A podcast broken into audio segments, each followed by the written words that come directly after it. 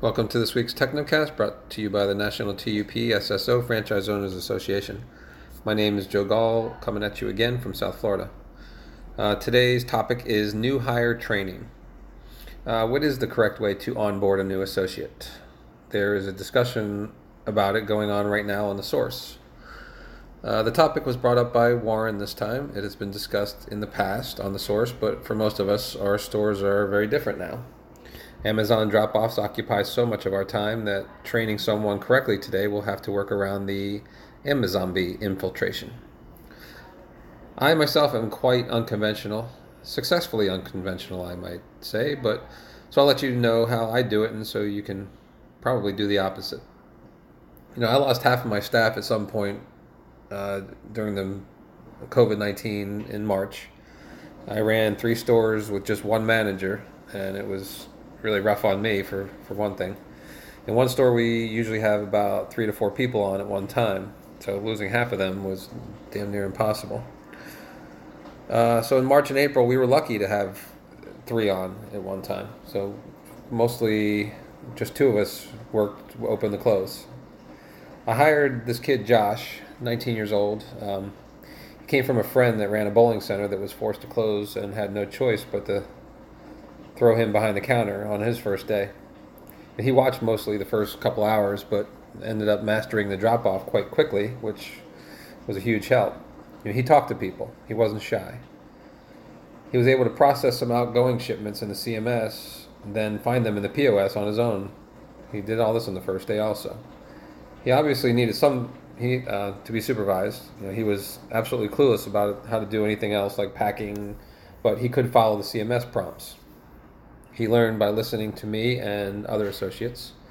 He picked up on other profit centers in the POS. You know, fast forward 3 months later, he has been getting through training in the Learning Center rather quickly. With Josh, I didn't have a choice. I needed somebody that could help right away. I didn't have time to train him any other way. The good news is that the bowling alley just reopened and he stayed on with me. Now that I have time to reflect, I really think training depends on the person. A brand new kid that has never worked before needs to be treated differently than a stay-at-home mom that is returning to the workforce, and a senior that has worked their whole lives doing something else and are just working simply for something to do.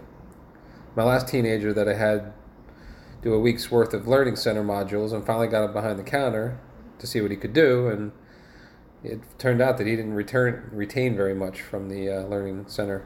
I quickly found out he lacked people skills, and he quit after 1 week. The middle-aged woman that I hired a little while ago, as well as the senior, couldn't keep up with the fast pace behind the counter. Mastering the computer was a challenge for both of them. I had to let them both go within a month after wasting a week on the learning center first. They were very slow on the online training. They both promised to do some at home, but neither ever did. I even said I'd pay them for their time at home. I really hate letting people go, but I've learned that they will bring you down if you hold on to them too long. You know, part of the problem is the quality of applicants we get these days. I feel I pay a decent wage, but I can't keep quality help long enough. Maybe it's the millennials or the Gen Z people. Who knows?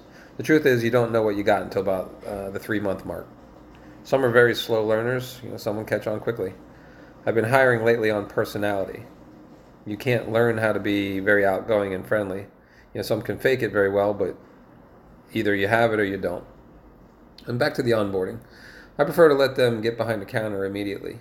You know, quick tutorial through the profit centers, show them the drop-offs, the Amazon, the CRS accounts, and then turn them loose.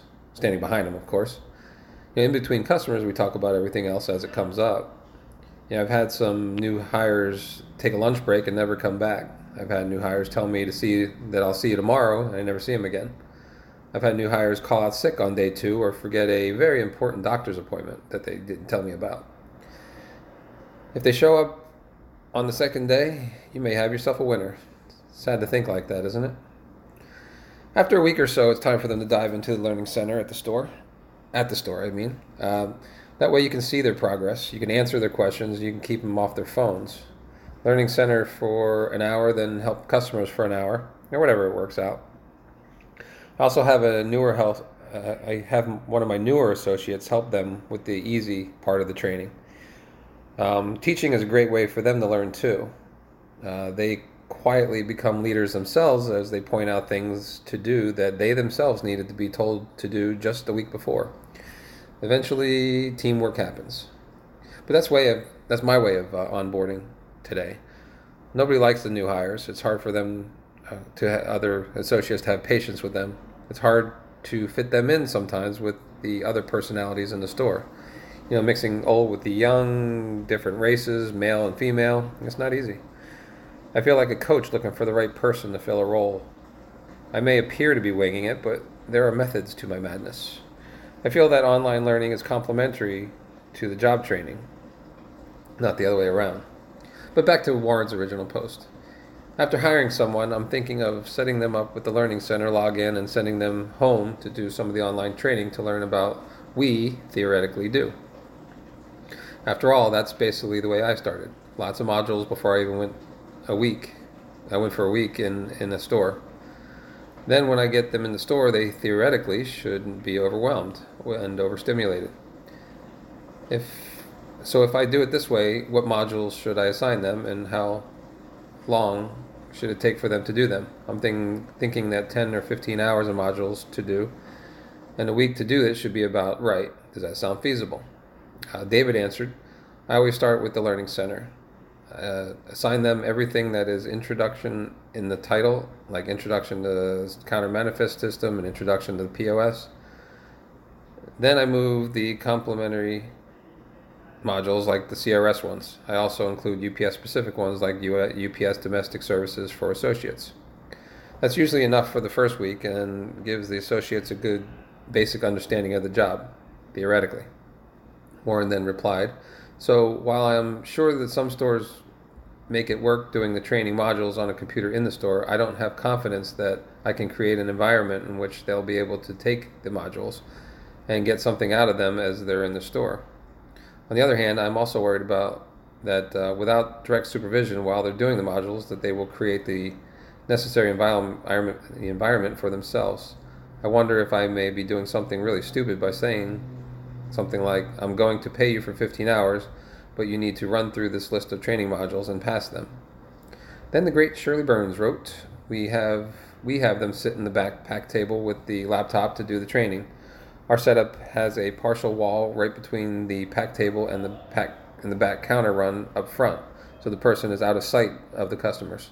By doing this, we can call the person up front if we want to demonstrate a transaction, etc. Also, by being at the store, they can get a feel of how busy and diverse the activity is while still remaining somewhat outside of it.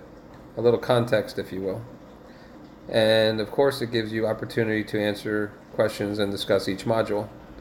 Of course, I say all that, but my latest hire, I had to do that while I was here because I had the same concerns about overwhelm.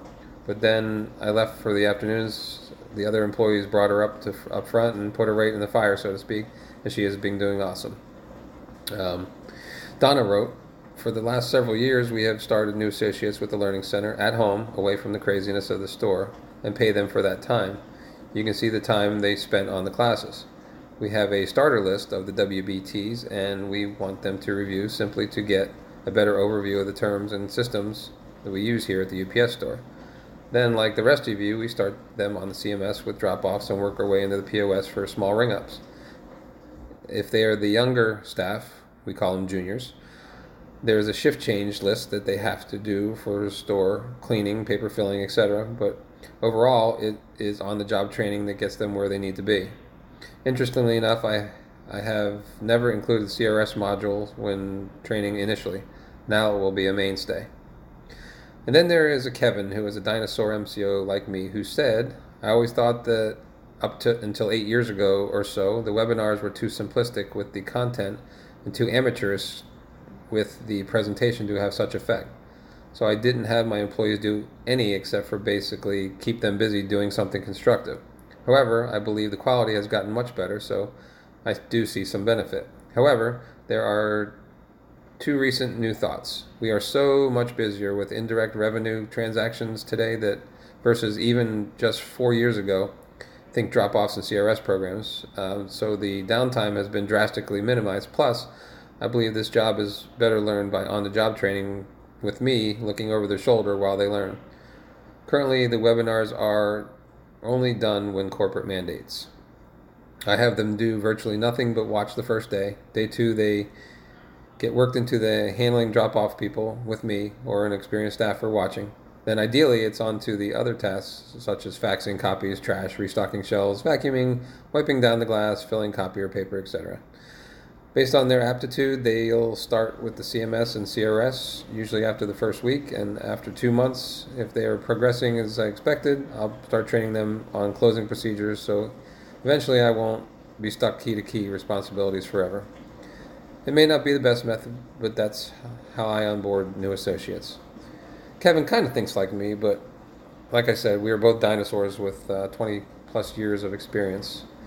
So basically, there is no playbook to go by. You know, you are the owner. You have to figure out what works best for you and in your center and your clientele. You have your management training. Most of us come from other careers, so I'm sure you've learned some things along the way. So good luck. So this and many other great discussions are on The Source. You know, check it out. I think you'll be glad you did. Thanks again for listening. I hope you listen again next week. You know, you can do this too. These podcasts are for all of us to contribute, not just me.